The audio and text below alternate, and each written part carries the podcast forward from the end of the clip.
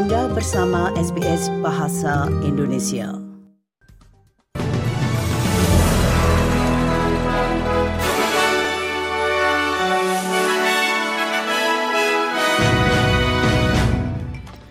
Warta berita SBS Audio untuk hari Rabu tanggal 15 November.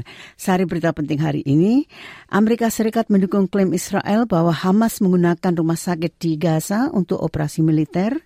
Biro Statistik Australia telah mengumumkan kenaikan upah sebesar 1,3 persen untuk kuartal September dan dalam bidang olahraga, pemain Adelaide United Nestri Iran Kunda berkesempatan bermain di Liga Besar Eropa berita selengkapnya. Militer Israel menggerebek beberapa bagian rumah sakit Al-Shifa di Gaza dalam apa yang disebut oleh otoritas Palestina sebagai kejahatan baru terhadap kemanusiaan. Dalam sebuah pernyataan di X yang sebelumnya dikenal sebagai Twitter, Angkatan Pertahanan Israel mengatakan mereka melakukan operasi yang tepat dan tepat sasaran terhadap militan Hamas yang mereka klaim beroperasi di dalam dan di bawah struktur rumah sakit. Al Jazeera telah mendengar rekaman panggilan telepon yang dilakukan kepada pejabat kesehatan Gaza oleh pasukan Israel sekitar pukul 1 waktu setempat pada tanggal 15 November yang memperingatkan staf medis akan niatnya untuk menggerebek rumah sakit tersebut.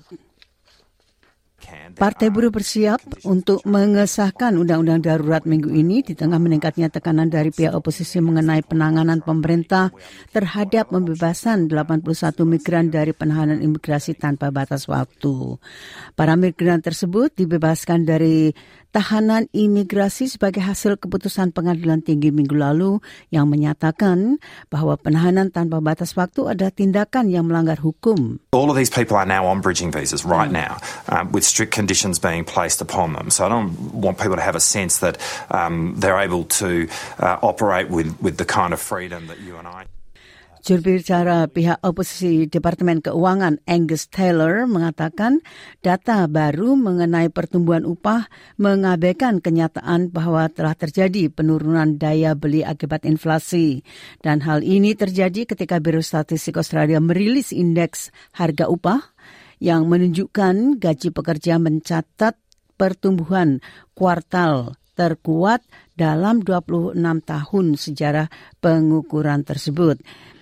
Indeks tersebut naik 0,8 persen pada kuartal Juni dan 3,6 persen setiap tahunnya. I tell you what matters with wages. What matters is whether those wages can buy more or less than they could a year ago.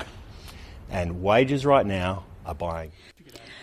Pemimpin Oposisi Peter Dutton mengatakan dia telah mengirim surat kepada Perdana Menteri memintanya untuk membentuk Kabinet Nasional guna mengatasi meningkatnya antisemitisme di komunitas Australia. Dalam konferensi pers pertamanya sejak Juli lalu, Dutton menuduh Anthony Albanese tidak mampu menangani isu-isu penting dan menjamin keselamatan seluruh warga Australia. Pemimpin oposisi juga telah menyatakan keprihatinannya yang mendalam atas meningkatnya antisemit akibat perang yang sedang berlangsung di Gaza. I've written to the Prime Minister and we'll release that letter shortly, which calls on the Prime Minister to convene a national cabinet to speak to the premiers and to the chief ministers about what the joined up response should be. Kepala Keamanan Siber pertama Australia telah dipanggil kembali untuk menangani apa yang disebut masalah tempat kerja terkait dengan masa jabatannya di bidang pertahanan. Departemen Pertahanan mengeluarkan pernyataan bahwa Marskal Darren Goldie tidak lagi bertindak sebagai koordinator keamanan siber nasional dan kini sedang cuti. Mereka belum memberikan rincian lebih lanjut. Kepala Staf Presiden Ukraina Volodymyr Zelensky mengatakan pasukannya telah mengamankan pijakan di tepi timur sungai Dnipro di Ukraina Selatan. Pernyataan Andriy Yermak adalah klaim resmi pertama bahwa pasukan Ukraina ditempatkan di tepi timur Dnipro di wilayah Kherson. Pernyataan tersebut disampaikan Yermak dalam pidatonya di depan lembaga pemikir Hudson Institute di Amerika Serikat yang kemudian diposting di situs pribadi Zelensky. Against all odds, Ukraine's defense forces have gained a foothold on the left bank of, uh, bank of the Dnieper. Step by step, we have demilitarized Crimea. We have covered 70% of the distance. And our counteroffensive is developing.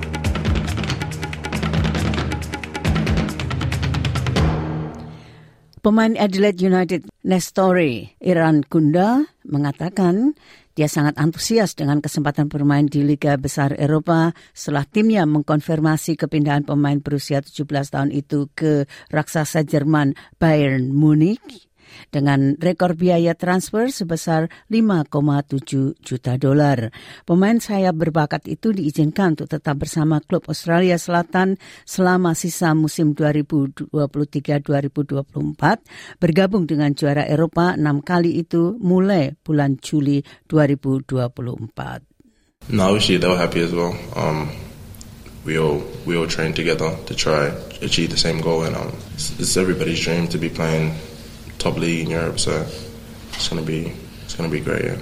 I worked really hard to get this opportunity, so they're all happy for me.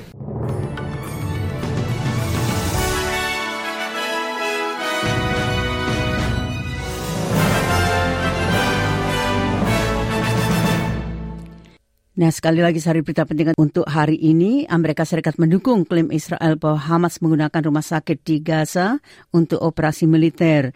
Biro Statistik Australia telah mengumumkan kenaikan upah sebesar 1,3 persen untuk kuartal September.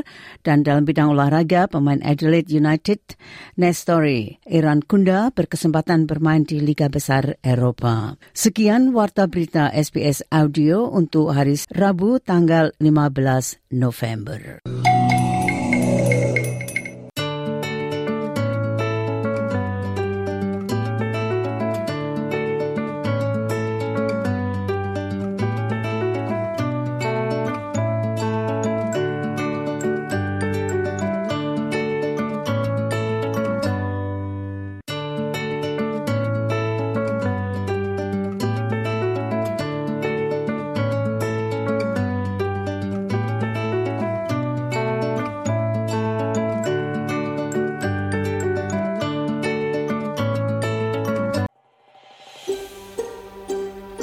Sukai, berbagi, komentar.